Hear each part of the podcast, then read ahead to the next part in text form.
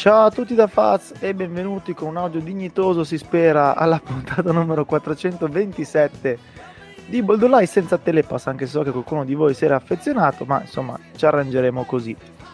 Ciao Show. Ciao a tutti. Ciao Nick. Buonasera a tutti.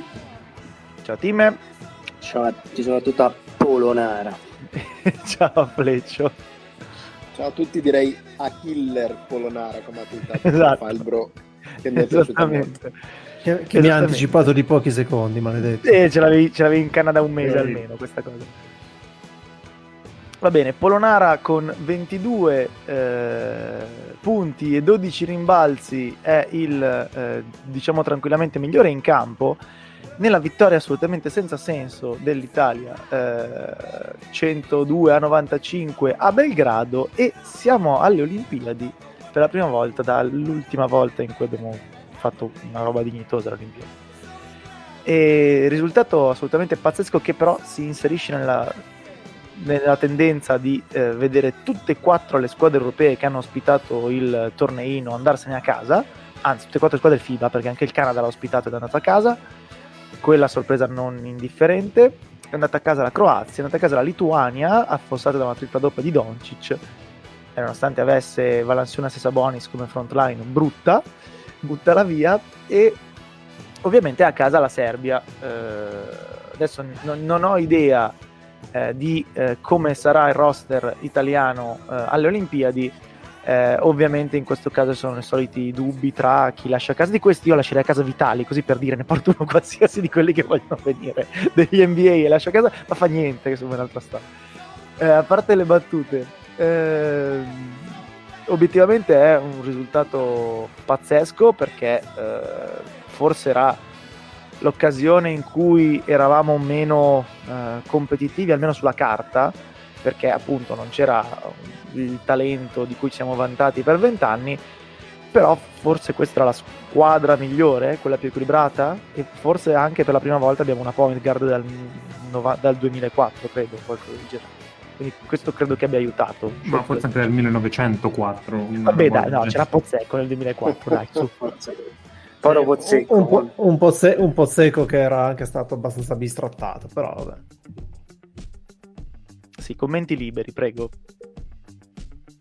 Ma eh, il Gallo ci va alle Olimpiadi? Boh. Secondo me sì. Secondo me sì, perché eh, Gallinari è stato uno che non è che si, si sia tirato indietro quando c'era da giocare No, per ma nazionale. eh, io non credo che sia il tirarsi indietro meno, è che comunque ha finito la stagione letteralmente No, ieri notte. Chiaro. E Però- NBA sembra che voglia ripartire con i training camp a settembre. Ma secondo, secondo me ci va, d'altronde voglio dire, eh, non- ormai credo che abbia anche uno status eh, in NBA per poter decidere lui se fare queste, eh, queste manifestazioni con la nazionale o meno. E lui credo ci voglia andare, a meno che non abbia dei problemi fisici al ginocchio o altro per cui sia, tra virgolette, costretto a, a stare a casa. Ma in fondo è che è un'Italia che assomiglia a quella di 20 o 30 anni fa, nel senso che no- non c'è il go to guy e quindi più o meno sì, forse un paio, ma che se lo sono guadagnato sul campo non certamente eh, in precedenza per lo status, non è necessariamente un male, però la generazione d'oro NBA ce la siamo messa alle spalle o quasi, eh, tornata una squadra operaia, adesso facile un attimino fare sti ragionamenti, però hanno giocato tutti al 101%, non c'è nessuno che mi sembra abbia tenuto un, uno usage esagerato. E per la prima volta da non so quanti anni vedi una nazionale che gioca con la stessa pagina del libro, che non c'è quello che si sente più forte dell'altro, non so se magari sbaglio io chiave di lettura, ma che effettivamente gioca come una squadra. Il talento è decisamente sotto il par, anzi sopra il par, eh, perché comunque sia, ci nascondiamo che alle Olimpiadi faremo fatica con questi, però sinceramente credo che vadano anche premiati. O Come diceva Faz, magari uno o due NBA li metterei anche dentro perché al di là di tanti bei discorsi, poi alla fine la- il talento e l'esperienza conta, soprattutto in, in eh, manifestazioni di quel tipo. Però sinceramente è da non so quanti anni che in conclusione vedo la partita nazionale, sia che si vinca che si perda, avevo ottime vibes anche quando abbiamo giocato con Porto Rico. Eh, quindi dato di cappello. Io credo che... Se più che altro... No, dicevo, no. Eh, velocissimamente, eh, quello che è cambiato secondo me, esatto, poco talento ma tanto, tanto approccio, nel senso... Eh, mi ha impressionato stasera vedere i giocatori comunque anche non fenomenali che però approcciano la partita dicendo io attacco eh, il ferro ogni volta che ne ho la possibilità. Cioè noi abbiamo visto troppo spesso eh, nazionali italiane anche molto talentuose che non facevano altro che eh, fare mezze ruote, far girare la palla senza grande costrutto, senza grande cattiveria. Invece questi ci hanno messo veramente la, la cattiveria e a maggior ragione essendo giocatori di talento non, non assoluto, è, è impressionante la cosa. Ma io volevo un attimo un parere da, da, da Nick su se, se, anche lui stasera un po' meno Sacchetti che mi ha dato in culo Kokoshkov. Ma io eh, un sacco mi sento meno Sacchetti da quel punto di vista, non è stasera. Eh, tornando sul discorso talento, secondo me c'è meno talento sicuramente però c'è anche del talento diverso, nel senso noi un giocatore come Magnon eh, nella stagione, né, nell'era diciamo degli NBA non ci avevamo mai avuto e avrebbe fatto estremamente comodo come veramente sbrogliare tante situazioni, cioè, noi avevamo veramente difficoltà a creare gioco e a avere un costrutto armonioso de- dell'attacco e così via per tante, tante varie cose.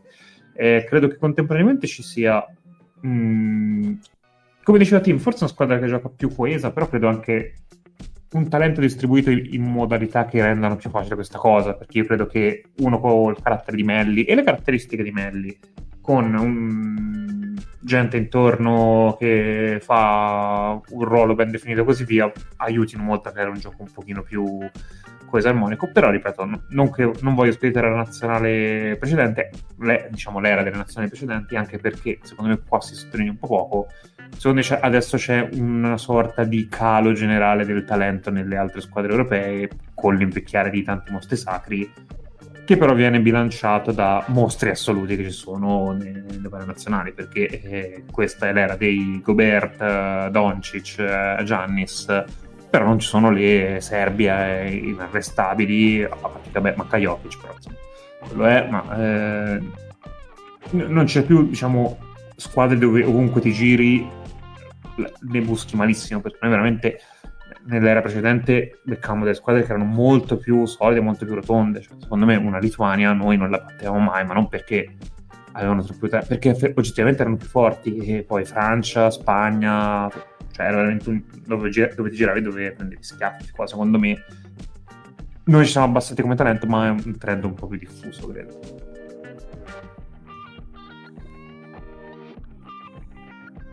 Ok, consideriamo anche che il Canada, che era una, non dico medagliata certa, ma forte, forte, candidata alle medaglie, è a casa direi che dietro gli USA si, si intravede l'Australia forse e poi veramente una tornata pazzesca. Vedremo cosa succederà. Va bene, eh, messa da parte questa cosa non perché sia da parte, ma perché che cazzo vuoi dire? Anche perché siamo a caldissimo, siamo tutti un po' gasati, quindi più di tanto non c'è da commentare e più che altro non c'è da commentare semplicemente perché come da tradizione italiana quando succedono queste cose abbiamo abbastanza visto la Madonna eh, da, da, tre e questo ci ha aiutato abbastanza. Poi in realtà se vedere il finale non è così scandalosamente sbilanciato perché era tipo 14-34 noi e 11-32 loro quindi ci sta insomma. Però mh, c'è il 6 su 8 di Achille che è un po', un po', un po pesante. Mettiamola così. Novello Jack Galanda per tornare a momenti che ci hanno fatto felici. Eh, comunque no dicevo torniamo alle nostre cose invece perché ovviamente eh, l'argomento principale di questo podcast è il basket americano e starebbero per iniziare le finali NBA così per dire. Quindi vediamo un attimino a che punto stiamo. Cosa ci sono le due serie che ci hanno portato qui e poi ci tuffiamo un attimo in avanti andando a vedere un attimo cosa potrebbe essere delle eh, condizioni fisiche di Giannis che mi sembrano la questione un pochino che eh, aleggia sulle finali poi ovviamente non è che sappiamo le cose nel dettaglio, quindi se ne parlerà. Intanto il calendario eh, per eh, l'Olimpiade pare che sia il 25 luglio, che è una domenica alle 6.40 del mattino italiano, Italia-Germania. Quindi svegliatevi alle 6.40 anche voi, non lasciatemi da solo come faccio sempre. Il 28 luglio alle 10.20, 28 luglio che invece è mercoledì Italia-Australia, quindi per rompere il cazzo quando si lavora e il 31 luglio che invece è sabato Italia-Nigeria. Quindi abbiamo due partite nel weekend all'alba e una partita a metà mattina in giorno feriale. Mi sembra tutto molto bello. Eh, vabbè, eh, torniamo all'NBA. Va, Nick, eh, iniziamo dalla serie dell'Ovest che secondo me è stata fighissima. Raccontaci un pochino come siamo arrivati a questo punto. Allora, eh, ci eravamo lasciati sul 3-1, mi sembra. Mm, non vorrei dire stupidaggine, ma credo un po' di sì. Vai avanti di quello che vuoi. E... No, credo, credo, sul, sul 3-2 perché... No, sul 3-1 è vero. Sul 3-1. Già, già Cristona... No, su, scusami. Uh, sul 3-2 perché dicevi che dovevate portarvela a casa era quella la partita da portare a casa perché sennò poi si andava no, dai, a Los Angeles su, e poi c'era gara sul 3-1 però perché era tipo la domenica perché mi ricordo di aver partecipato a, al clubhouse mattutino dopo la partita più brutta che io di cui avevo memoria, ma non di quella serie. secondo me era il 3 esatto, secondo me sabato su domenica c'è stato il 3-1. Esatto. Ehm, come diceva Show, avevo anche detto l'altra volta, eh, la partita da portare a casa era la 5, confermo, poi iniziamo i dolori.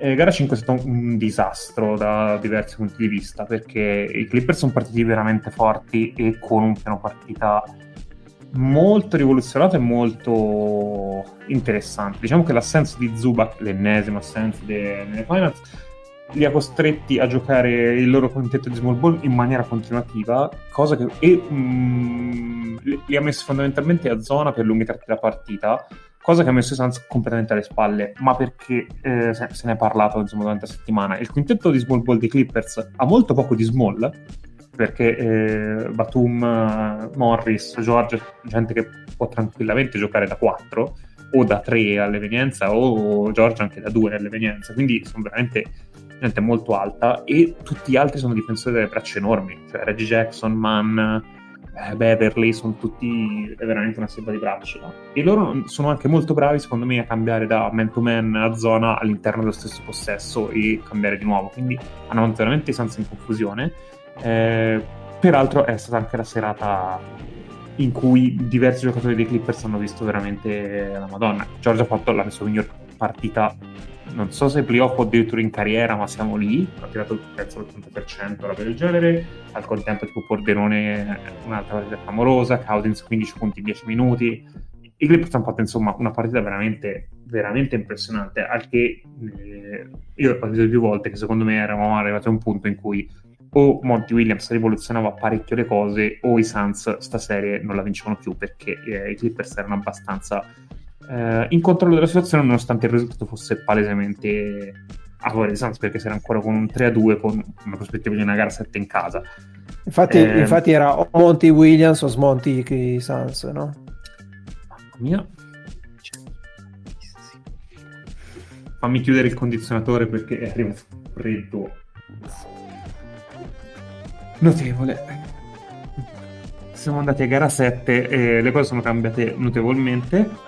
Eh, I Suns sono partiti con tutt'altro cipiglio e mm, hanno risposto diciamo molto bene alla zona dei Clippers dove Ayton ha, ha, ricevuto molto più tocchi, la costruzione del gioco era molto più fluida, hanno spinto molto più eh, in contropiede, ci hanno messo molto meno a costruire le azioni attacco in gara 5 erano veramente letargici, cioè spesso partiva l'azione con 14-10 secondi sul cronometro, in gara 6 sono andati in contropiede, spingevano molte volte, anche motivo per cui Paul raramente iniziava le azioni, ma spesso insomma scaricava su Booker che spingeva o roba del genere. Gara 6, ma l'altro mancava Cam Johnson che è probabilmente a parte Ayton il migliore dei Suns nella serie finora.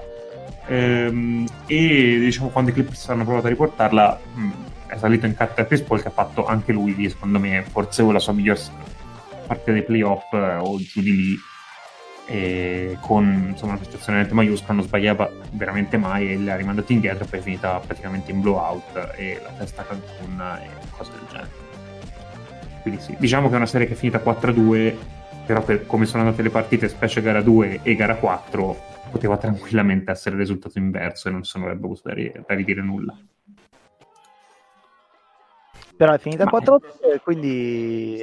Quindi dispiace, ma tocca andare in finale. Per la esatto. prima volta in 28 anni. Da favoriti, tra l'altro. Possiamo dirlo? Beh, questo Eh, è, ah, questa è cronaca. È cronaca. I bookmakers stanno dando i Suns per favoriti. Questa è cronaca. Sì. Eh, allora, favoriti, vi devo dire. Tra l'altro, il, il doppio confronto in regular season è finito su per i Suns con ben Esatto. due punti di distacco totali nelle due partite. Esatto. Quindi, Due partite abbastanza mostruose. Sì, Eh, sì, eh, io credo che mh, si faccia obiettivamente fatica. Nel senso, Nick, ma mettiamola così. Ehm, Chris Paul ovviamente ha messo insieme, cioè la, la- la gara 6 di Chris Paul è una partita che vedi ogni boh, 5 anni, Sì. credo, ai playoff. Però paradossalmente è stato il terzo miglior giocatore della serie dei Suns, quindi... eh, ma forse anche più indietro. Eh, Cioè, nel senso, cioè- ga- gara 3 molto male, gara 4 maluccio, gara 5 disastro. Quindi Beh, i- credo che sia 6 stata, eh, sia stata l'ennesima dimostrazione del fatto che i Suns sostanzialmente eh, non hanno punti deboli, o meglio, eh, forse non hanno il picco di eccellenza che potevano avere ad esempio i Clipper stessi, anche se in queste condizioni, però eh, sono una squadra che quando schiera eh, il suo quintetto o qualcosa che assomiglia al suo quintetto, anche con uno o due riserve, sostanzialmente non ha nessun punto debole attaccabile con facilità né in attacco né in difesa, quindi non ha nessun di- attaccante che la difesa avversaria possa ignorare eh, o in quanto creatore di gioco o in quanto tiratore o, o vabbè, Ayton. E non ha alcun difensore che possa puntare dicendo ok blocco della guardia puntiamo quello lì e ci divertiamo. Questo mi sembra il, il manifesto di questi Suns quindi una solidità estrema eh, la diciamo, capacità di trovare protagonisti diversi. Eh, sera su sera perché poi in realtà se ne facciamo un discorso di assetto e di struttura i Suns sono estremamente non vorrei dire standard perché non mi, mi sembra un termine scorretto però estremamente regolari. Quindi hanno poca versatilità se vuoi nei quintetti e nei ruoli eh, però appunto mi sembrano un- a memoria squadre così tanto quadrate tra quelle veramente forti non ne ricordo ecco. Eh, ma è un po' la cosa che ci eravamo detti l'altra volta. Cioè, mh, io credo che i Suns abbiano il loro modo di giocare e sono molto bravi a imporlo. Non sono una squadra molto adattabile, non sono una squadra che cambia spartito spesso, non sono una squadra che eh, si trasforma e, si modella a seconda delle avversità, come invece erano i Clippers. I Clippers erano estremamente bravi a fare quello. Eh, hanno il loro modo di giocare e cercano di imporlo. E a fare quella roba lì sono oggettivamente molto molto bravi da, da un sacco di tempo perché è, un roster dove, dove effettivamente cioè, è un roster ben assemblato con tanta profondità. Ma è una cosa che penso abbiamo detto noi durante l'anno più, più volte. I Suns hanno veramente una delle panchine più lunghe e alcuni giocatori che secondo me sono molto validi in questi playoff non hanno mai visto il campo perché non so quante squadre, anche stesse ai playoff, si possono permettere magari di non far giocare mai un Galloway o un uh, Javon Carter o minuti di Kaminsky, che per carità non, non- sono titolari da nessun'altra parte. Però sono giocatori che si renderebbero utili. I Clippers hanno fatto giocare gente molto peggio. E questi qua sono gente che fa il eh, garbage dei Suns. Quindi io credo che la, la profondità e il roster è veramente quadrato da tutte le parti. Cioè, è difficile che trovi un giocatore che dice questo qua non può giocare, non, non ci dà nulla. condivido assolutamente no no è esattamente questo direi assolutamente sì Mm, e eh, è stato figo appunto il confronto estremo di stili con i Clippers che invece erano esatto cioè, d- dalla parte esattamente opposta dello spettro perché sono la squadra più di tutte in questi playoff ma oserei dire più di tutte a memoria recente perché io di squadre che mutassero così eh, profondamente pelle ma no tra una serie e l'altra tra due partite e le due dopo faccio fatica a ricordarmene. Poi ovviamente alcune cose erano fare di necessità virtù perché non avevano in pratica i due loro primi lunghi a un certo punto, cioè Zubac e Ibaka, e non avevano il loro giocatore più forte. no. Però era, è stato abbastanza abbastanza bello, abbastanza divertente, a meno che non si sia tifosi Clippers, ma tanto non esistono, quindi non c'è problema vedere appunto questo, questo confronto di, di stili. Ehm, poi arriviamo alle finals, invece in finale paradossalmente, dopo aver parlato per mesi e mesi e mesi di versatilità, di quintetti small, eccetera, eccetera, ma non a torto, eh, adesso non è che perché in finale arrivano Phoenix e Milwaukee, si cancellano eh, mesi e anni di discorsi. Diciamo che è abbastanza curioso che stavolta invece arrivino in finale due squadre che sono, eh, ripeto di nuovo, molto molto regolari eh, nella, diciamo, nella disposizione in campo. Poi i Suns possono usare Giannis da 5, che è una cosa che fa molto basket del 2000, scusa, di Bucks, grazie. Possono usare Giannis da 5 che è una cosa che fa molto basket 2050 ma in realtà come abbiamo visto del fatto che poi adesso Giannis è fuori lo fanno con poca, poca voglia perché Brook Lopez è un giocatore che fai fatica a panchinare. E qua torniamo se volete un po' al discorso del Gobert cioè cosa fai i panchini Gobert eh, guardiamo cosa ha fatto Brook Lopez in gara 5 e in gara 6 eh, quindi poi non so se volete se avete altro sulla serie Ovest bene se no andiamo andrei di là un attimo a vedere cosa è successo Uh, io son, mm, rimanendo a questo un secondo, secondo me ci sono un paio di cose da far risaltare perché abbiamo visto gente meritevole. Io sui Clippers volevo risaltare. Numero uno, Pordenone. Io Pordenone così mai visto, ma non perché tirava bene e basta, ma perché è un giocatore, è sembrato veramente rivoluzionato. Difendeva veramente, veramente bene ed era un creatore di gioco. Non era un playmaker a, ovviamente alla Chris Paul, ma era uno che faceva succedere cose in attacco molto positive è veramente molto impressionato.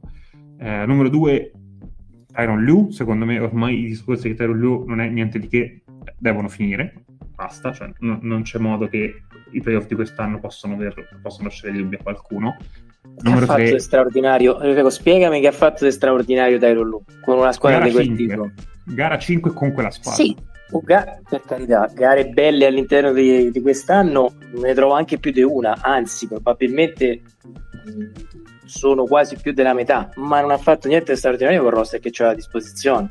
Premesso che l'ha fatto rendere... Il roster, il roster però non ha dato Kawhi, cioè togli un potenziale MVP a una squadra e, e Ibaka e Zubac esatto. magari, magari se non trascinava la slitta Kawhi gli ultimi tre mesi della regular season come abbiamo già detto sul fatto della potenziale loading eh, gestione, nel senso l'ha, l'ha, praticamente usato con, come se non avesse altre alternative in squadre. Noi non, abbiamo la, la, non abbiamo la controprova di questa cosa. No, però da qui a farlo passare come un raffinato stratega, cioè nel senso, è un raffinato nessun... stratega. No, cioè un raffinato stratega utilizza, utilizza le risorse a disposizione in un altro modo però in, in linea di massima guardi, no, io, secondo me secondo me cioè, nessuno, cioè, non, è, però, non è un raffinato stratega la, nessuno ha mai detto tattico.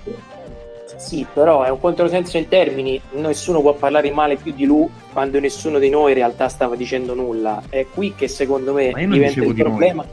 sì in generale però il, eh, lo sento troppo spesso cioè nel senso è un mese e mezzo che dice però basta parlare male di lui quando poi in realtà di lui tutto sto vociare negativo io in realtà quest'anno non l'ho sentito ma stiamo scherzando? Io, se vuoi ti faccio vedere le colonne di, di tweet, di titoli, che quello è stato messo da LeBron, quello è il riempiposto, quello è il raccomandato. No, quello ma in parte è anche niente. vero, eh, ho capito, comunque se eh, hai vinto quello che hai vinto vero, a Est però... con LeBron, sinceramente ci mettevo anche un altro allenatore, probabilmente vinceva lo stesso.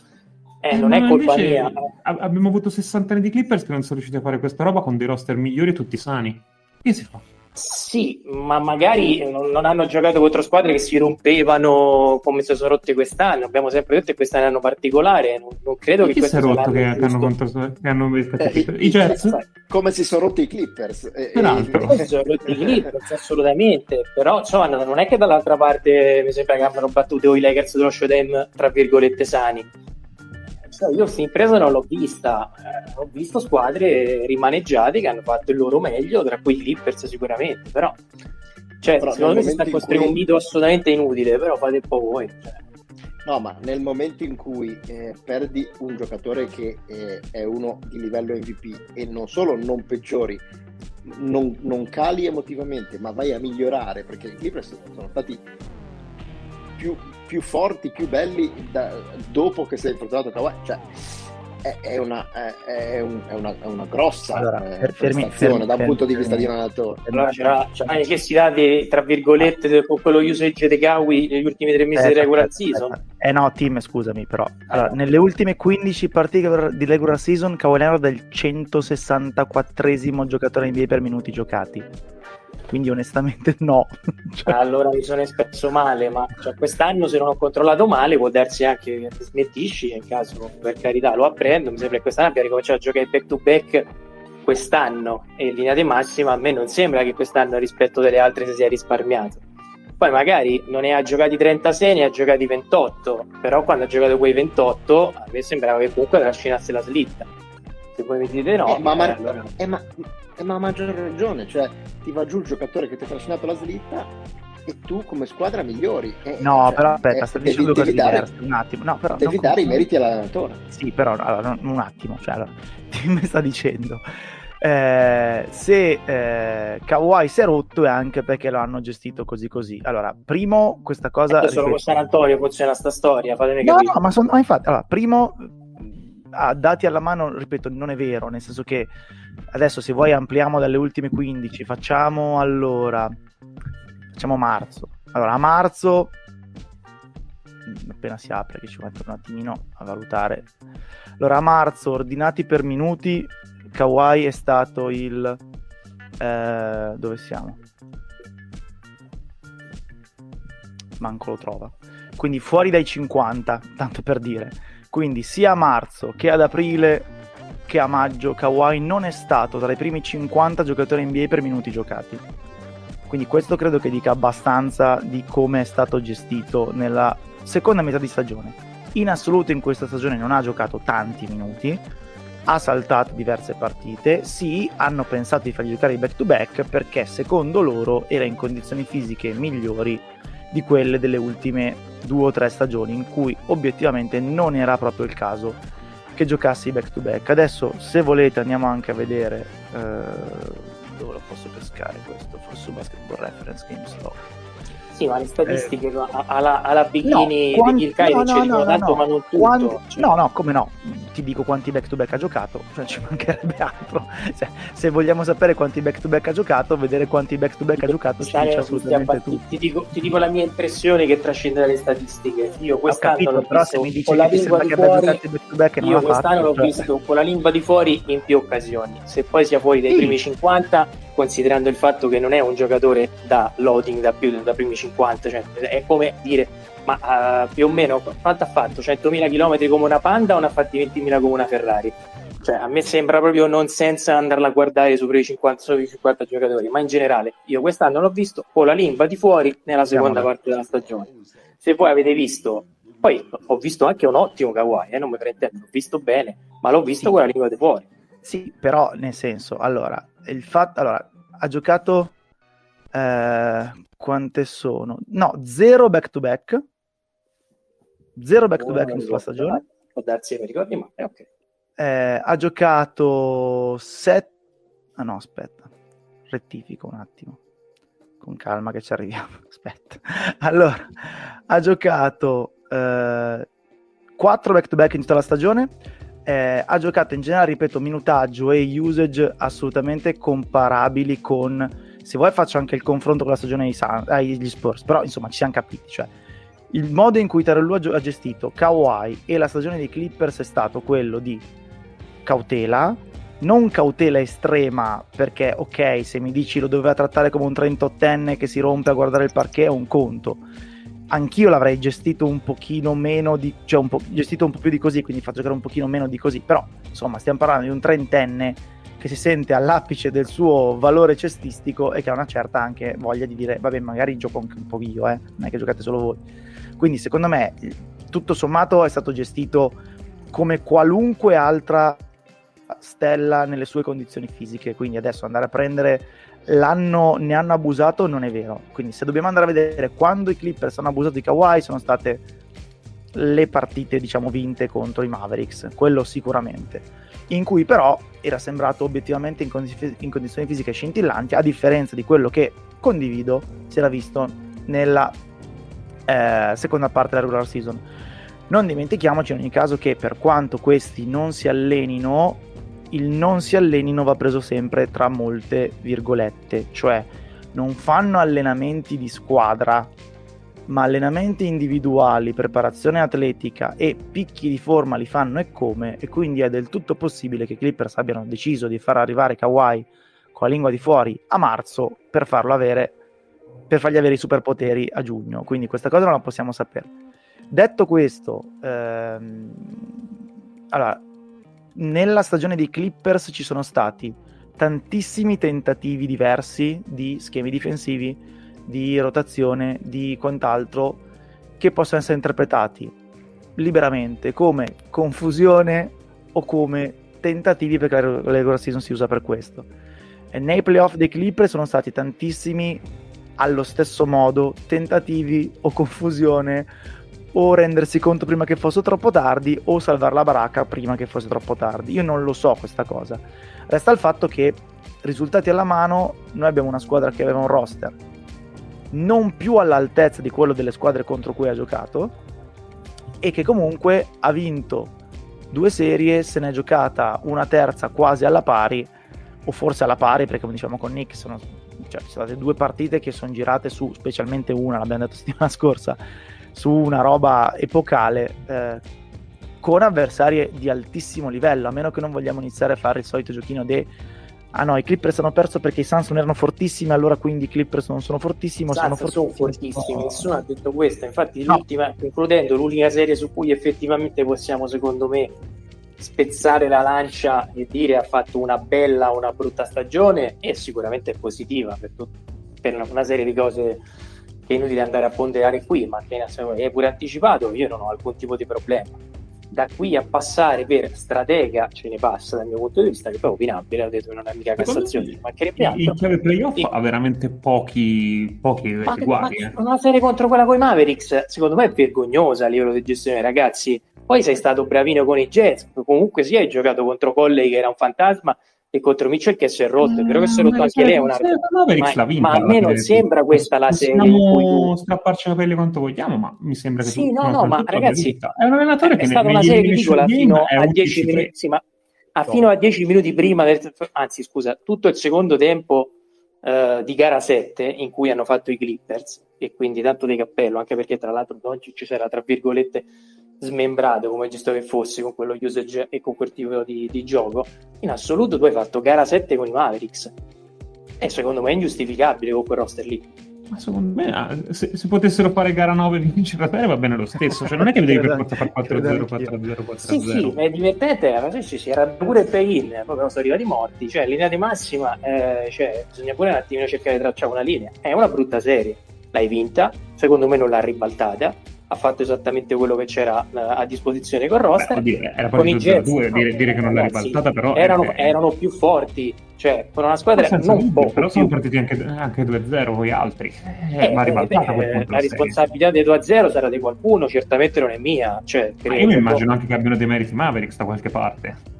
Ma assolutamente, però era una squadra più, più scadente, ma non di poco. Per cui, in linea di concludendo, in, una, in un primo turno in cui certamente non possono passare per tra virgolette, eh, serie vincente. Il secondo ne possiamo discutere, ma comunque sia, ci sono state da ambo le parti delle defezioni. Hanno fatto una gran bella serie con i Suns che io non gli voglio assolutamente togliere, però da qui a metterci l'etichetta di stratega o gran serie, mettiamoci anche un paio di, di giocate, compresa quella di Kawhi che ha sbagliato il tiro, uno schema che sinceramente non ho mai visto in vita mia credo l'abbia commentata anche tu, poi da qui a divent- è improvvisamente diventata una strategia. Quindi io vi dico, magari sono io, però piano eh, con le etichette. Occhio che a fare no, posso... delle rimesse posso... sbagliate, degli schemi sbagliati, le serie allungate, non se ne salva uno nella storia dell'NBA, eh? neanche Phil Jackson e Jordan, neanche Red Auerbach e, e Bill Russell, perché... Sì, sì, Phil Jackson se vinceva una gara, se al primo turno in sette partite lo massacravano, questo è un fenomeno, cioè è una bella differenza.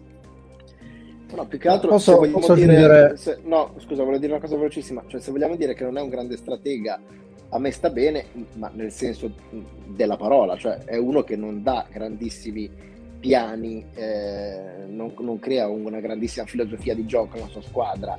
E questo lo porta ogni tanto a prendere delle imbarcate, soprattutto all'inizio della serie.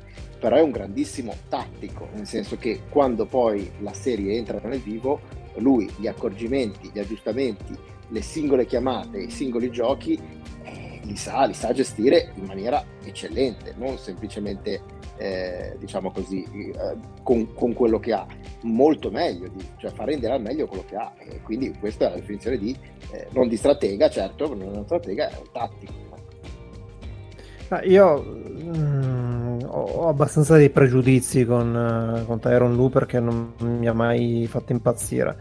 Uh, secondo me quello che mi lascia un po' dubbioso è il fatto che comunque eh, i problemi che avevano l'anno scorso i Clippers eh, con, eh, eh con eh, Doc Rivers, lui non è che li abbia risolti magicamente o abbia fatto qualcosa per far funzionare molto meglio Paul George e Kawhi, perché i problemi che c'erano l'anno scorso ai Clippers sostanzialmente sono rimasti di questa squadra che a un certo punto eh, spegne eh, all'interno della partita si prende le imbarcate e poi non la recupera più, oppure che va sotto 2-0 contro dei Mavericks quello che gli riconosco è che comunque è un allenatore che mh, mm, non so se perché comunque ha un buon rapporto con, con, i giocatori, ma che non si fa problemi a, fare de, de, a provare delle alternative diverse, perché è passato da far giocare Rondo a, uh, buona parte della partita a panchinarlo e non fargli più vedere il campo. Buona parte della mm. partita potevi ometterlo bastava far giocare Rondo. No, esatto.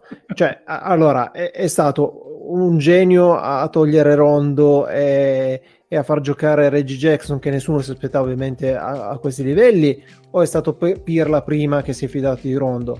Eh, credo che alla fine su queste cose qua ci vada anche un po' di culo, oltre che un po' di il coraggio, appunto, quello che dicevo prima, di prendere e fare delle, provare delle alternative quando vedi che qualcosa non funziona. E questo glielo, glielo riconosco perché appunto con, uh, con Reggie Jackson, con, uh, con Zubac che, che, l'ha alternato in modo diverso da una partita all'altra, uh, facendo giocare minutaggi diversi all'interno della partita, nel senso momenti diversi. con, ha fatto, ha, fatto, in alcune partite all'inizio ha staggerato di più Paul George e, e Kawhi, cioè le alternative le prova, però ogni tanto mi dà l'idea di uno che eh, effettivamente va lì e fa delle prove sperando che gli vada bene. Poi ha un talento nei giocatori che gli ha permesso di, eh, di vincere la serie contro, contro i, i Mavs e, e di, battere, di battere Utah Mm, quando il talento è venuto meno, sì, ha, ha, vinto una gara che non ci si aspettava contro Phoenix, trovandosi eh, Reggie Jackson che ha fatto il mostro e Paul George che ha reso in, tutti, in tutta la parte, soprattutto quando è andato via, eh, quando si è, eh, si è, infortunato Kawhi, un, un Paul George che ha, ha preso la, il proscenio, però ecco, mh, mm, non so quanto siano uh, effettivamente delle trovate perché lui un, sia un genio oppure perché uh, ha il coraggio di provare e provando qualcosa gli, gli è andata bene. Non okay, lo so. Ho, ho, una domanda.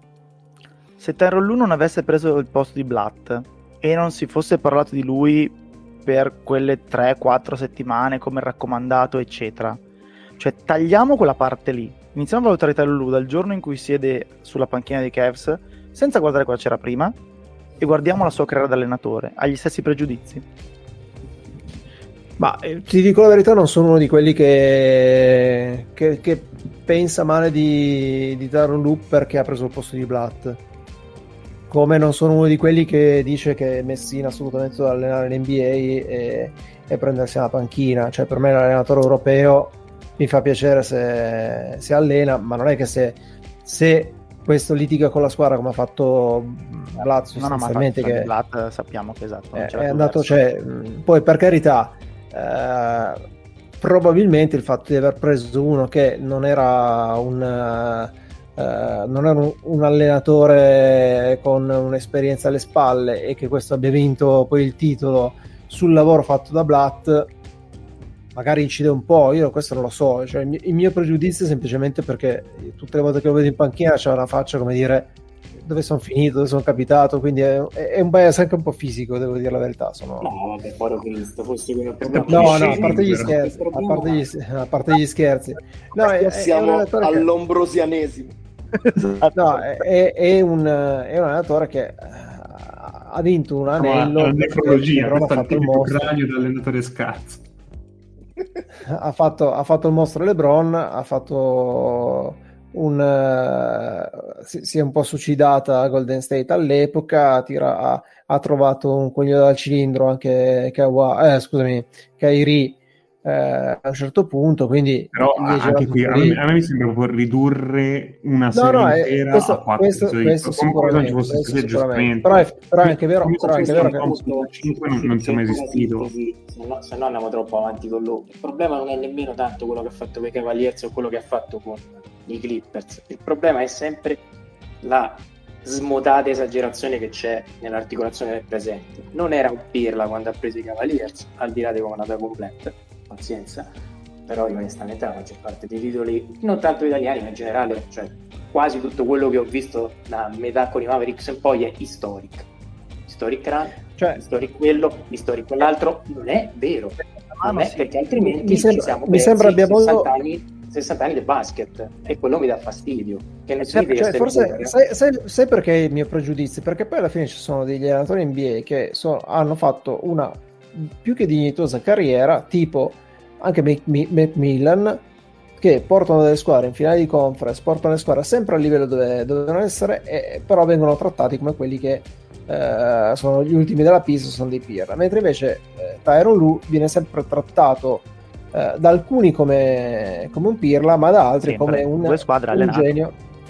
Sì, però... Cioè, okay. Però cioè, se, se posso, ti ribalto un attimo la cosa Ah, prima si poteva dire che Tyron Lu era ingiudicabile perché LeBron LeBron è troppo facile. Tra parentesi, questa cosa non è vera, ma vabbè, prendiamola per buona e fare così.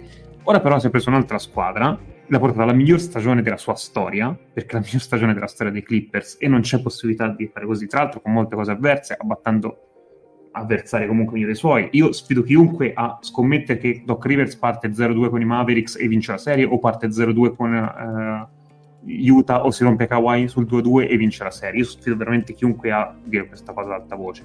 Adesso però siamo veramente davanti a uno che ha portato i fatti, ci sono record da dimostrare la cosa. Ah, ripeto, ha un record negli Elimination Game che è il migliore della storia, ma non di poco. Cioè il, il secondo migliore negli Elimination Game è tipo sopra il 50% di poco, lui è 11-3.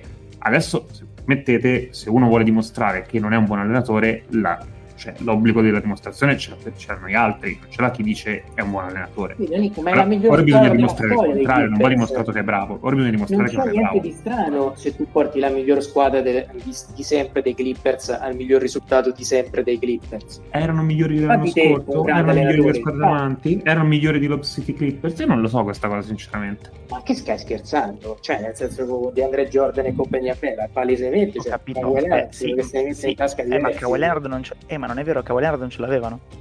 Eh, ho capito, per due turni di playoff non ce l'hanno avuto Kawhi Eh, però, però per Kawhi non ce l'hanno avuto per due turni Leonard, quindi all'atto pratico il roster che devi valutare, perché il primo turno l'hanno vinto con Kawhi, grazie a Kawhi per Kawhi siamo d'accordo, ma il secondo e il terzo no, cioè nel senso eh, contro, eh, dei, contro dei Jets cosa, non eh. al completo, contro dei Jets non al completo, certo. probabilmente è stata una gran bella serie quella Suns, al di là delle reciproche assenze. Certo, però ripeto però, che occhio, il, il occhio che... Questo non aggiunge, non toglie nulla secondo me a un mm. buon allenatore che per motivo mh, quasi eroi per caso improvvisamente come un quadro impressionista decidiamo che no. È no non è così per caso, è come se domani uno viene da me e mi dice Popovic non è granché come allenatore. Cioè, permesso che no, però me lo devi dimostrare. Se di paragonare i due, io... No, no ma non è paragonare i due. Non sto paragonando i due. Abbiamo lesinato io, io non Popovic, quindi figurati se me monumento. Ma ti, non sto dicendo che non, non, critichi Popovic o cose del genere, io non sto dicendo nemmeno che Popovic e Liu sono paragonabili come allenatori, io sto dicendo che se uno mi dice che Liu non è un buon allenatore, non è uno che sta ad adattarsi ai playoff, non è uno che migliora le squadre, me lo deve dimostrare adesso. Non me lo deve dimostrare bene. perché non lo devo dimostrare. Però, però, allora, questo mi sembra. Adesso torniamo un attimo. Occhio a. sono da, allora, è vero che i, i, titoloni storico magari sono fuori contesto, però avevano una dicitura precisa, cioè questo è l'allenatore col miglior record di sempre negli Elimination Game. È una cosa contestabile? No. che non vuol dire che abbia allenato gli elimination game meglio di metti tu un nome di allenatore storico a caso. Però se andiamo a prendere tutte le cose nel micro e tutte le serie cannate e tutte le partite sbagliate e tutte le rimesse disegnate male di chiunque, ripeto che non se ne esce mai. Quindi a un certo punto ci vuole un po' di equilibrio tra il giudizio troppo globale e il giudizio troppo analitico perché bisogna sempre mettere sullo stesso piano le cose che stanno valutando. Il troppo analitico secondo me non funziona perché come dico sempre non abbiamo la possibilità di essere così tanto analitici sugli allenatori storici, ma ripeto che non sto dicendo che Tyron Lu deve essere messo con Phil Jackson, cioè un'altra cosa ve la sto dicendo.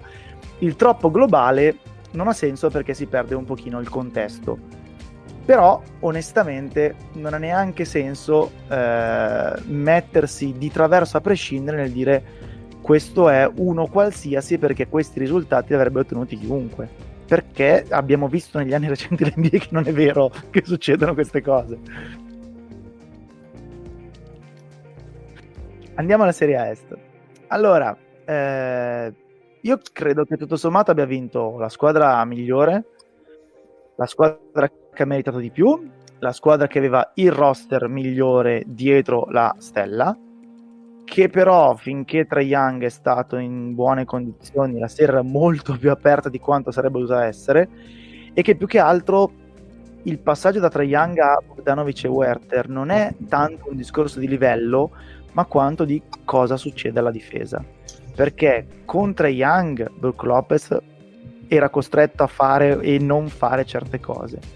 Contro Bogdanovic e Werther è stato devastante e questo ci riporta al solito discorso di quanto i Curry e Lillard adesso i Trae Young abbiano devastato non questo paese ma l'NBA perché hanno costretto le difese ad allargarsi e allungarsi molto oltre quello che è eh, come dire ragionevole e legittimo aspettarsi anche perché poi sono cose che sei costretto a fare solo contro quei 3, 4, 5 giocatori che è, è, vero che è sempre successo così, quindi che il fenomeno ti costringe a, uh, a cambiare pelle, qui però questo veramente diventa un problema di sistema. Eh, è, è, incredibile come, ripeto, il Brook Lopez contro Trae Young in forma sia quasi da panchinare, negli altri contesti sia stato forse il miglior giocatore delle ultime due partite di Bucks. Questa cosa è assolutamente, ripeto, assolutamente pazzesca e tra l'altro, ripeto, torniamo al discorso che facevo all'inizio, cioè andiamo incontro a finale NBA in cui non ci saranno in campo questi giocatori qua, perché nessun giocatore, quello che ci assomiglia di più è Middleton, ma Middleton è uno che ha degli altissimissimissimi e dei bassissimissimissimi, non c'è nessun giocatore che abbia il range di tiro dal palleggio che siamo stati abituati a vedere in finale NBA eh, di recente e sarà abbastanza curioso anche da questo punto di vista perché vedremo difese eh, molto meno costrette a impazzire, ripeto, a strecciarsi su 8 metri per 10. Beh, invece... dipende, dipende dalla, da, come, da, come, va il tiro Booker, secondo me. Però Booker, Booker, Booker è un grandissimo eh, pull up, ha un grandissimo pull up jumper, ma non da 8 metri Ce no, l'ha però è uno che se, se è in fiducia ci prova anche. Eh, però non credo che non ci costringi la serie costringi esatto costringi no, la difesa avversaria ad adattarsi cioè, deve, essere esatto. proprio, deve, essere proprio, il Booker da, da 50 punti che sì sì è il Booker in serata che ce la sente ovunque e tira da lì però no. No, non, è il, non, è il, mainstay del suo gioco no. tra l'altro neanche. no no assolutamente è una delle eh, frecce che può usare eh, situazionalmente Secondo me credo che per qualche minuto entrambe provano dei quintetti piccoli per vedere come risponde l'altra. Mm-hmm. Specie in gara 1, che in gara 1 secondo me si, si, quel, quel poco che si può si prova a sperimentare. Però secondo me qualche minuto con Taric da 5, qualche minuto con uh, Lopez uh, e Giannis in punta o comunque con tutti i tiratori Bucks li vediamo da tutte e due le parti. A parte che Bucks ora come ora sono anche costretti a mettere 5 tiratori perché devono giocare, poveracci.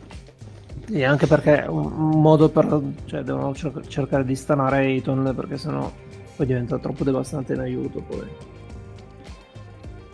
È una serie strana, nel senso che di solito quando arriviamo a questo punto dell'anno le due squadre hanno ragionato già a settembre e, hanno, e poi hanno perfezionato a marzo col mercato le rispettive paure e l'idea di cosa schierare contro Tizio e Caio. Probabilmente nessuna delle due ha mai pensato all'altra in finale o secondo me di giocarci contro, che è un qualcosa che secondo me non succede nello step finale veramente da tempo. Io per esempio non ho idea di, di dove nascondano PJ Tucker in una serie del genere, nel senso che non, non c'è il gioco, già secondo me stonava con gli Hawks eh, perché non c'era il durante del caso, ora non, non, non so se è il caso di eh, indirizzarlo verso il Crowder della situazione, ma non so quanto possa essere utile se in attacco è meno coinvolto. Eh, diventa eh, complicato. Poi io non ho ben capito eh, Bud come intende eh, riuscire a risolvere i problemi che ha su Beckburger, che sono tanti. Penso che Middleton andrà a finire sulle piste di Booker con eh, Holiday che flotterà e farà un po' su Paul e un po' sullo stesso Booker. Poi ci sarà con Naughton che probabilmente porterà la croce e marcherà chiunque a seconda della situazione. Però ecco, potrebbe essere la serie in cui vediamo molto più Bobby Portis eh, rispetto a quanto non siamo stati abituati fino adesso. Poi vabbè, l'elefante nella stanza è come sta Giannis, perché se Giannis sta bene... Eh una serie cazzutissima, nel senso che hai un backcourt mostruoso contro una squadra che ha sulle ali mostri, quindi Middleton e, e lo stesso Giannis. Se, se stanno bene è anche divertente dal punto di vista tattico. Eh, diceva bene Nick, è molto più profonda eh, la squadra dell'Ovest, eh, però non so come e quanto riesci a questo livello a, tra virgolette, a, a metterlo sul campo No, credo. Eh... in serie singola non credo faccia così tanto differenza. Te la fa in una stagione, te la fa durante tutti i playoff, però sì. Forse riescono a far giocare, considerando il personale dall'altra parte, Forbes 15-20 minuti in situazioni particolari senza pagarlo eccessivamente in difesa, perché fisicamente forse anche qui lo nascondono meglio. Eh, però eh, spero per tutti, soprattutto per la legittimazione eventuale dei Suns, che sono favoriti, eh, e dello stesso Ball, che ci sia un Giannis perlomeno in condizioni presentabili. Perché questa cosa dell'asterisco e o, e o del, della narrativa contro le finali di quest'anno, per quanto a me magari non abbiano entusiasmato, però non è giusto, ecco, in questo caso spezzo una lancia a favore.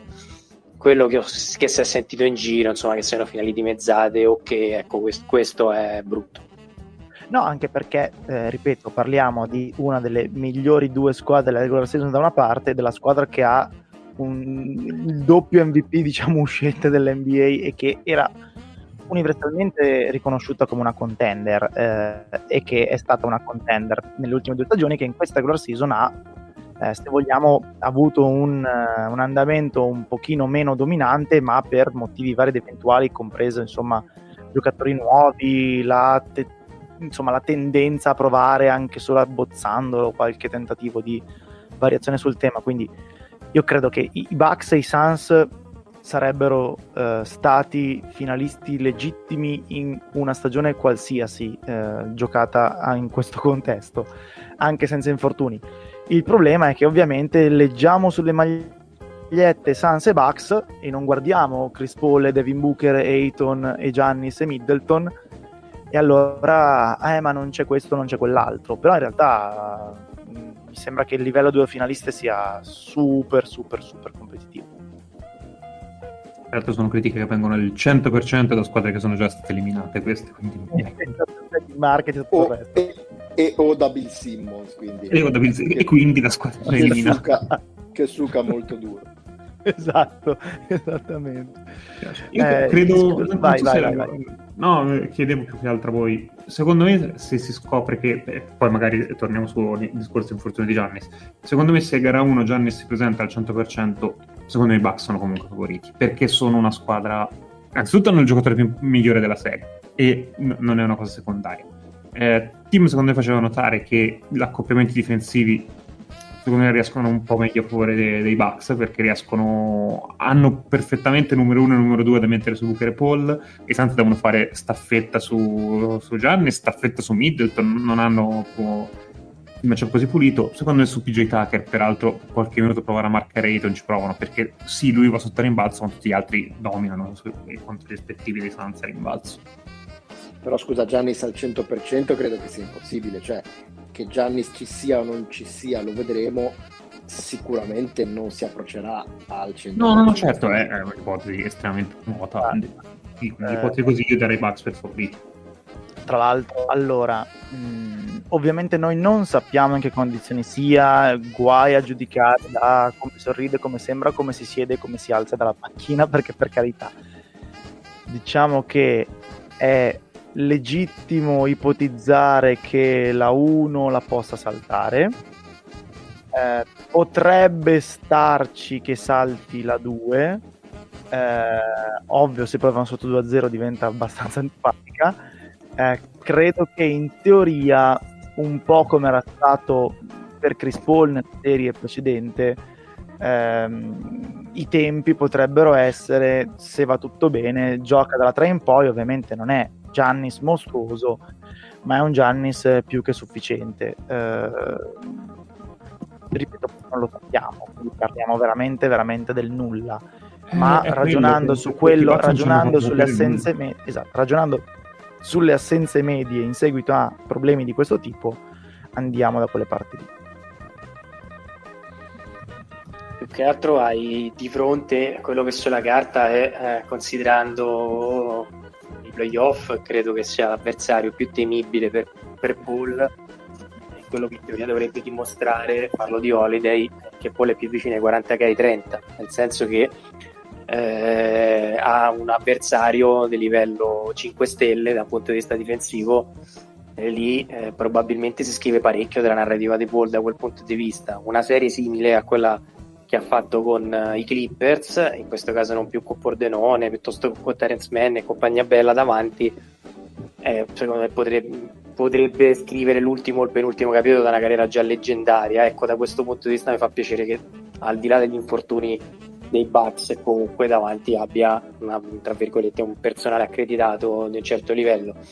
Poi, vabbè, il resto del discorso sui Suns è difficile individuare, sui Bucks è difficile farlo l'impressione è che debba cominciare a, a menare da fuori anche Giannis se possibile ecco diciamo che qualche variazione sul tema i Milwaukee dovrebbe farla però vediamo se è in grado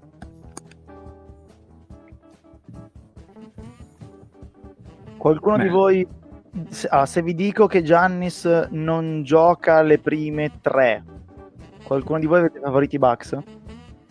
io no Favoriti no. No, no. Spacciati neanche... nemmeno, ma favoriti. No, no, no. For, forse anche con Giannis uh, che rientra dall'infortunio.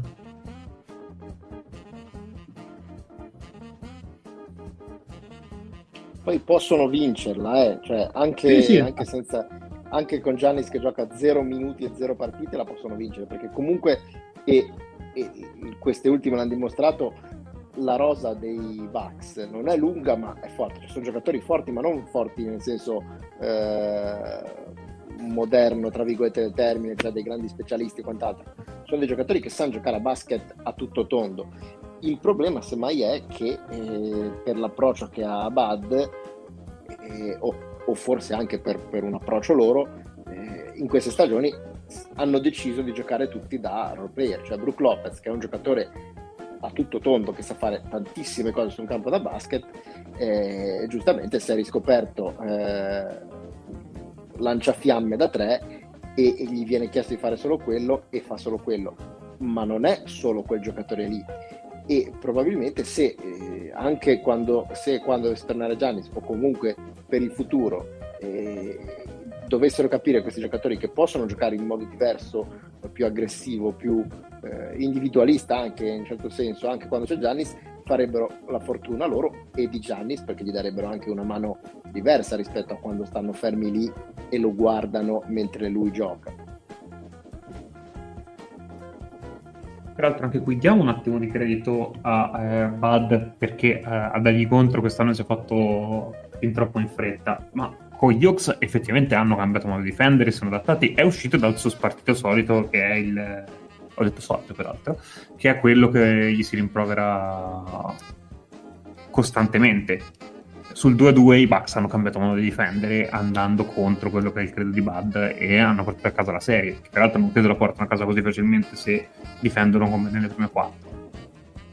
Quindi anche lì, come dice Peccio, io spacciati non li do, però ovviamente favorite ne- nemmeno se già ne manca prime tre. Ma eh, come dicevo, il problema è che noi di Giannis non sappiamo nulla dell'infortunio, perché quello che sappiamo è hyperextended knee, che non è la diagnosi, è semplicemente quello che è successo. Eh, c'è un'estensione del ginocchio che non sappiamo quali danni ha procurato. È come avevo scritto in chat oggi, è come dire che uno si è girato una caviglia. Sì, e, e questo cosa comporta? Una storta, un, uno stiramento, si è rotto qualcosa, c'è uno strappo, cosa, cosa può essere successo questa cosa? Noi non, non, ne abbiamo veramente idea, quindi stanno, tutte le ipotesi che ci sono sono campate in aria. Assolutamente sì. Ehm, quindi ripeto, si fa un sei discorso. Più, Vai. Sei più bravo a livello di giunture. Sì.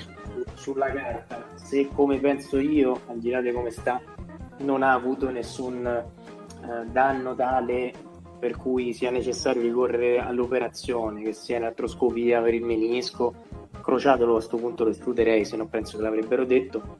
Eh, se non lo operano, quindi penso che ci sia una buona possibilità che nel giro di un paio di settimane sia abile rolato, non so come, però almeno abile. Eh, allora, mh, diciamo che in questi casi, se non ci sono lesioni, eh, tendenzialmente il problema è la stabilità complessiva dell'articolazione, perché si, diciamo, per, per dirla grezza, i legamenti tengono leggermente di meno e quindi al di là del dolore nella funzionalità del, di alcuni movimenti c'è la possibilità che poi subentrino dei problemi eh, maggiori.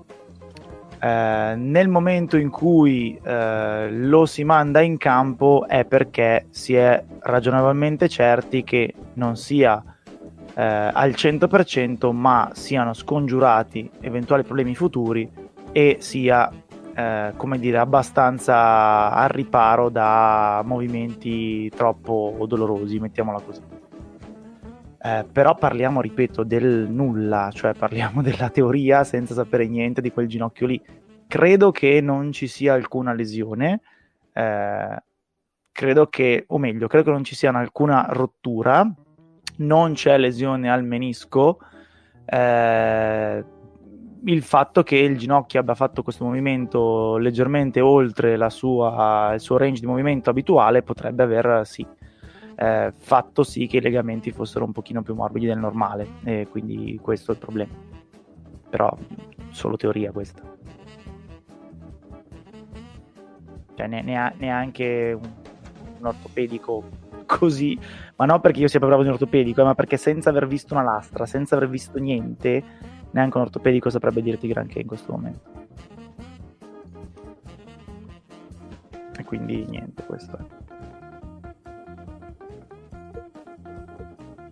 Ehm, quindi siamo tutti, insomma, dato questo di Giannis, quindi una no, due ni della terza vediamo, siamo tutti parte Sans. A quelle condizioni direi di sì. Poi eh, vediamo un po' come va. Non dipende si, si, parla anche poco del fatto che anche Chris Paul al momento è infortunato, mentre non è infortunato che sta fuori, però eh, cioè, ci sarebbe una lesione al tendine della mano destra. Che non è proprio che, spiegherebbe un pochino meglio le percentuali che ha avuto durante la serie con i Clippers, ma sì, eh, pare Chris Paul non può averne una facile mai di, di post-season, ma questa c'è. E se dobbiamo fare il pronostico secco su in campo ci vanno questi e questi, credo che il pronostico sia quello. Che non, ripeto, non vuol dire assolutamente spacciate gli altri, ma eh, favori. Comunque, scusate se salto di palo in frasca e così via. Prego. Credo sia però arrivato il momento di parlare un attimo dei playoff di Ayton. Parliamo di quello che vuoi, assolutamente. No, sì. nel dettaglio perché Ayton sta facendo una stagione ma, ma, infatti ti dicevo all'inizio no, che Chris Paul era stato il terzo meno giocatore della serie perché un appiglio eh. era per questo, quindi vai. Credo che insomma è, sorprendendo praticamente tutti, a partire dal sottoscritto, Ayton abbia fatto de- dei playoff che sono più che mostruosi, cioè è una roba che siamo veramente a livelli di eh, scomodare i mostri sacri. Peraltro, ehm, con un rapido calcolo mi sembra che se, se Ayton sbagliasse i prossimi 100 tiri avrebbe comunque tipo la miglior true shooting di questi playoff, che ci fa capire co- di, di, cosa stiamo parlando in attacco. Ovviamente non è un, un attaccante formidabile o cose del genere, ma è eh, un giocatore estremamente sapiente, ha 22 anni di età, eh, è un giocatore che è entrato in NBA con molti problemi difensivi. Io ricordo ancora eh, il nostro caro amico di Fleccio che in, in casa di Chelsea che eh, dopo la sua prima partita in NBA gli aveva fatto eh, una serie di tweet azione per azione per far vedere che non sapeva difendere pick and roll a uno appena uscito dal college che non aveva mai giocato 100 in vita sua. Complimenti Guarda, per i contenuti. Lui, esatto, potrei prendere i suoi tweet di quando era incapace a parlare di salary cap e adesso si vanta di essere il consulente delle squadre, cioè potremmo fare la stessa cosa. Sì, sì, sì, ma insomma, infatti, complimenti per la qualità dei contenuti che sempre ci propina. Ed è un, un difensore clamoroso, ha la miglior percentuale eh, concessa agli avversari, gli avversari in media tirano l'11% in meno quando li marca Ayton. Eh, non, non, so, sinceramente, ripeto, anch'io non, non mi aspettavo dei playoff così e così con, continuativamente validi. Alla fine Ayton ha sbagliato in tutti i playoff una partita, che è gara 5. Per il resto non è mai andato in difficoltà contro nessuno e ha giocato contro Jokic, che sarebbe l'MVP della stagione. Ayton è il 90% eh, dell'Howard del 2009, nel senso che eh, ovviamente ha un filo di mano in più in attacco, direi anche due fili o tre. Eh, ovviamente non è altrettanto diciamo versatile in difesa, però è quella roba lì che è, eh, quello che abbiamo sempre detto no, di, di Howard, cioè finché Howard è stato convinto di essere un giocatore era assolutamente devastante perché oltre ai mezzi fisici imbarazzanti sono gli stessi di Ayton grosso modo, anzi forse Ayton è leggermente più alto. Ehm, aveva questa, questa, enorme capacità, insomma, di poi era anche un'altra NBA per carità, ma di eh, muoversi ed essere competente in difesa sia nello spazio che sotto canestro, vuoto completamente il vuoto a rimbalzo, eh, presenza verticale e tutto il resto. Poi Howard ha iniziato a chiedere i palloni, sappiamo com'è andata. Eh, che Ayton sia già a questo punto. Eh, cioè Ayton paradossalmente ha fatto il percorso che normalmente i, i lunghi NBA fanno intorno ai 30. Cioè, sì. ok, eh, non, ok, io sono la prima scelta assoluta e dovrei essere uno da 25 più 10 fissi, la mia squadra oggi ha bisogno di questo qua, io non ho ancora vinto, faccio queste cose qua. Che lo faccia a 23, quanti 22? Non... Ecco, sti cazzi, ecco. Poi magari, poi magari fra tre anni sbarella e va dall'altra parte pure lui come Howard, non lo so, non lo posso sapere. Però per adesso che roba.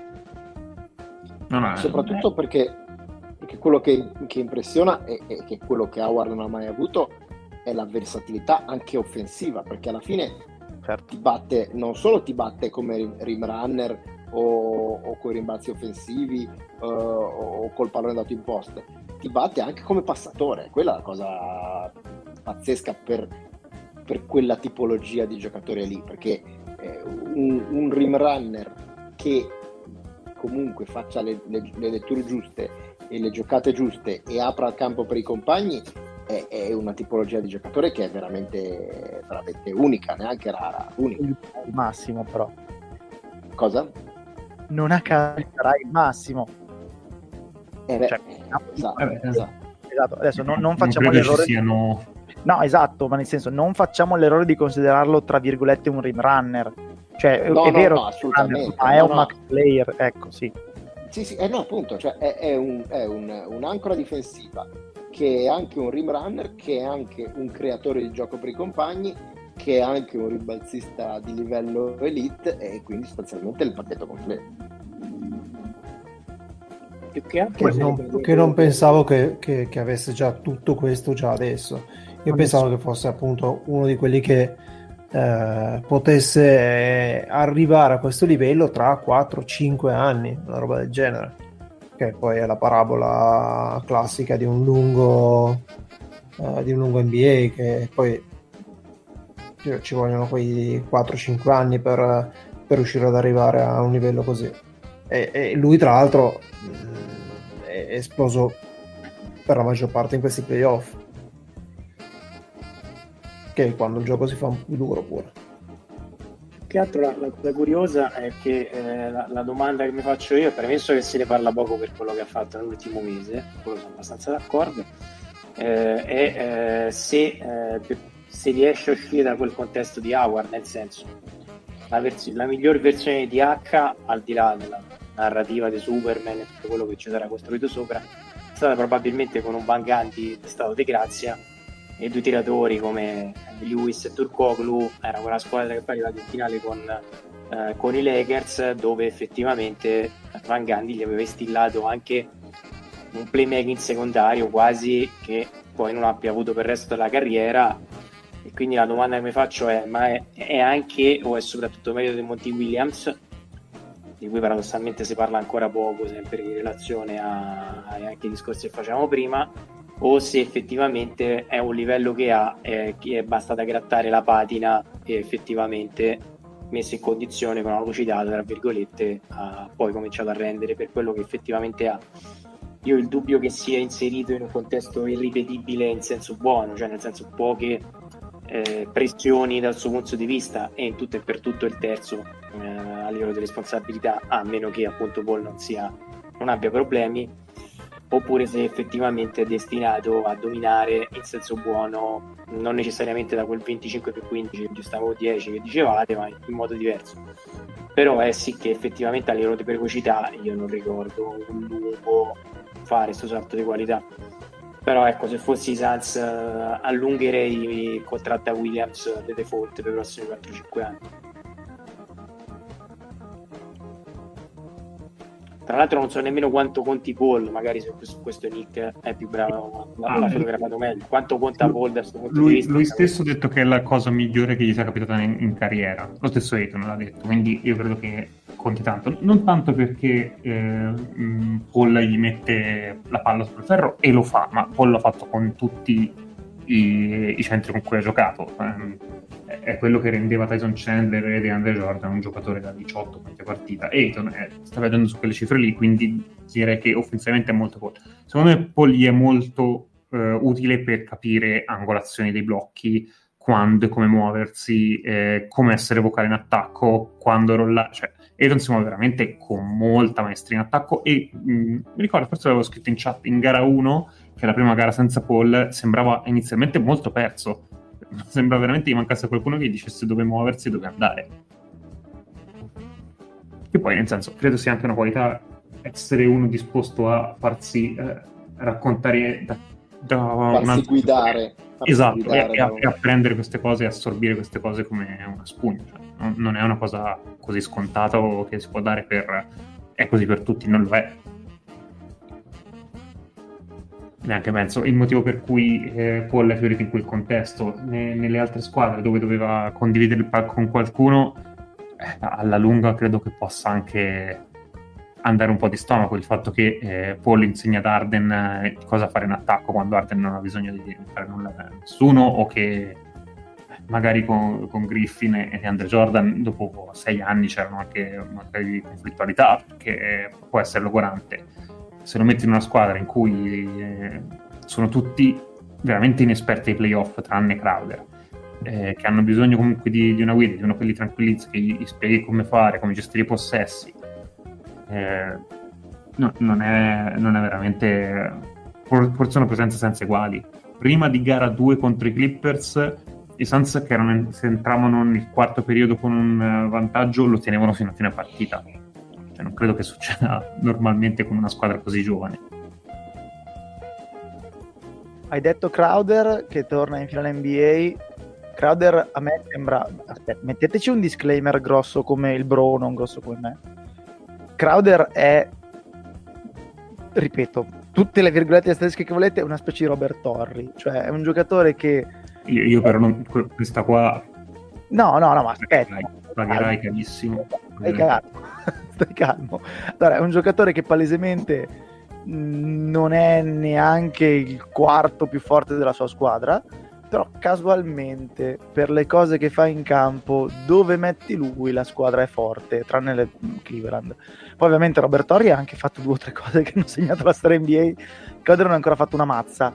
Eh, però è abbastanza ricorrente, insomma, vedi i contratti, vedi il ruolo, vedi, è, ripeto, tiriamo giù di quattro livelli, mettiamo gli asterischi, mettiamo il disclaimer, è quella cosa. Tra l'altro è impressionante che non si sia tirato nessuno uh, dopo le ultime due o tre stagioni. Eh, vabbè, quello è stato sicuramente un errore altrui, è stata brava Phoenix da questo punto di vista. Questo non è esattamente novità, l'ho già detto più volte. Eh, probabilmente la, la, cosa che in questo momento lo separa da una uh, considerazione più solida è che è l'unica cosa che lo frega eh, che è un divago al tiro, ma se non fosse un divago al tiro sarebbe quasi perfetto e quasi illegale. Si beccano quelle serie in cui eh, no, la, la, mette anche bendato e quelle serie in cui dà l'impressione che comunque se sbaglia quei due o tre tiri è relativamente più battezzabile. Però fa tante di quelle cose e le fa talmente bene che alla fine credo che sia in questo momento uno dei giocatori di ruolo più... Eh, non so se più forti, però dal punto di vista di prezzo rendimento credo che uno migliore fai fatica individuale. Costa poco. Tra, tra le note Anche di colore... Perché lo potresti inserire in qualsiasi contesto tattico, in qualunque sistema di gioco, eh, funzionerebbe bene veramente dovunque, con chiunque. Secondo me una spiegazione del perché eh, sta nel fatto che eh, ha, sempre, ha, sempre, avuto eh, forse eccessive o forse meritate grosse red flag caratteriali, cioè molte squadre non si fidavano di lui perché dicevano sì va bene, però e invece poi ha dimostrato che eh, al di là di un carattere abbastanza abrasivo, però quando c'era da remare eh, in direzione con tutti gli altri l'ha sempre fatto, l'ha fatto eh, negli anni passati, l'ha fatto l'anno scorso, l'ha fatto quest'anno, quindi ormai eh, direi che ha dimostrato che quel, il considerarlo un, un pericolo a livello caratteriale era forse eccessivo. Due note di colore. PJ Tucker ha battuto un suo ex compagno a Houston in ciascuno eh, dei round disputati finora. Trevor Rizza al primo turno, James Harden al secondo turno, Capelà in finale di conference e ovviamente adesso c'è Chris Paul.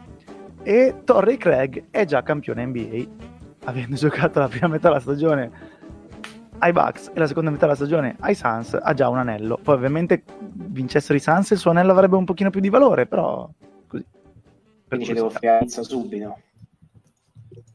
Potrebbe, sì. Va bene, credo basta. Uh, tutte le cose Io che volevo, volevo aggiungere tra le note di colori. Eh, I Suns hanno battuto un Morris in ogni serie. È vero. Potenzialmente i, i Bucks avrebbero Jalen Morris, ma eh, vi aggiungiti a Houston Spurs, quindi forse non conta. Non vale? Ma, ma forse, vai a sapere. Forse sì, forse no. Dai, se succede vale però. Sì, a quel punto per forza. Cioè. ma i Morris ormai che sono gemelli, quanti anni hanno? 38, 35? ma va, una trentina.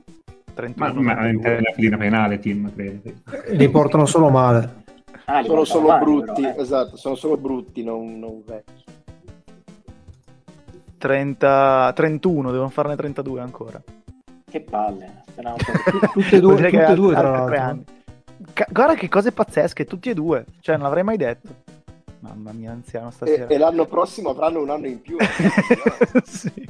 No, già a settembre. Due, come sono. Già se... no. no. No. Vabbè. Un anno in più a testa, quindi due. Sì, sì, va bene. Eh, allora, tutte le cose che abbiamo lasciato in sospeso le faremo nelle prossime puntate, quindi abbiamo da salutare un po' di squadre, abbiamo, avremo tempo, tanto c'è una, insomma, una serie sola, non è che possiamo passare un'ora e mezza su una partita o due partite playoff. Eh, per quanto riguarda il calendario, eh, le partite saranno nella notte tra martedì e mercoledì, in quella tra venerdì e sabato, se non mi ricordo male, e in quella tra domenica e lunedì. Quindi è molto probabile, anche perché poi domenica prossima sarà la finale degli europei, che eh, non ci interesserà. Martedì, martedì, giovedì e poi si va ogni tre giorni. quindi giovedì su venerdì e non eh, venerdì su sabato, mi fido, ok? Di sì. Questo non ricordo.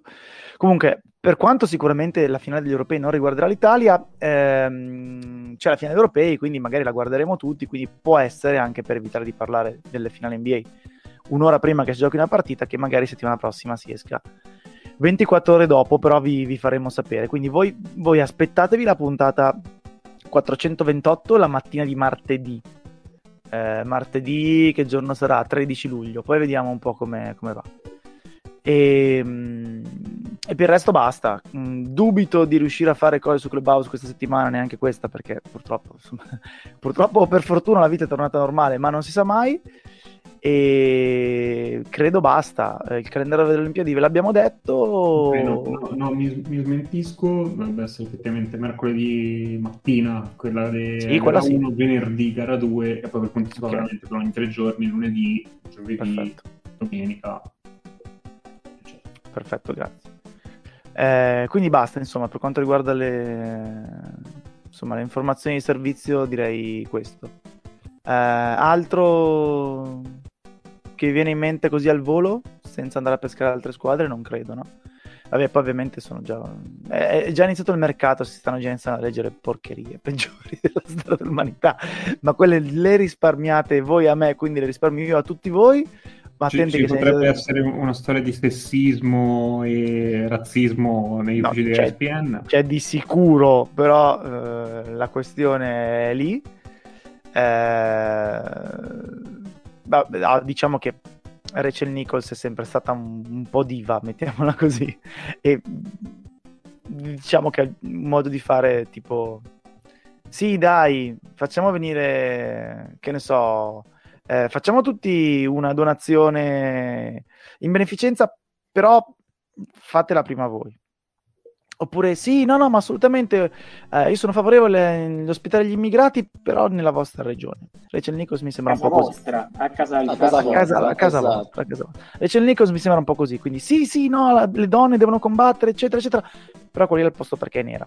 Eh, no, lei ha, ha testualmente detto bisognerebbe dargli dei migliori lavori, ma non il mio. Esatto, sì, esatto. Perché, il mio, perché il mio è scritto nel mio contratto. Perché il mio è scritto nel mio contratto. Ah beh, allora va bene. allora, eh, poi niente. Sì, bene in Italia, però. Sì, no, ma infatti, perfetto. Ma infatti, quando, quando, oggi se ne parlava, insomma, che potrebbe avere delle ripercussioni a livello di carriera, secondo me no, per il semplice motivo che si sapeva già che era così. Ovviamente sta sul cazzo a più gente di prima, ma non abbastanza gente perché cambi la, la questione. E poi niente, ci sarebbe la storia di questa Aliza Jane, che non è Iman Jane, tra l'altro, per rimanere nelle questioni di attualità. Gli, pi- avrebbe... piacerebbe Iman Jane. esatto, avrebbe delle responsabilità nei grandi successi della stagione dei Suns, però non credo che ci interessi. Nick, cosa ne pensi? Non ne pensi? Bene, questo mi conforta almeno possiamo andare avanti. Perdonate il microfono in muto. Eh, di Trot Got direi che aspettiamo di vedere il risultato delle finals per capire veramente quanto è Got. Se è veramente del Got.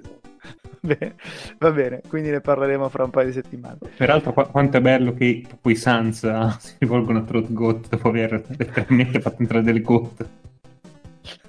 È l'ironia. va bene.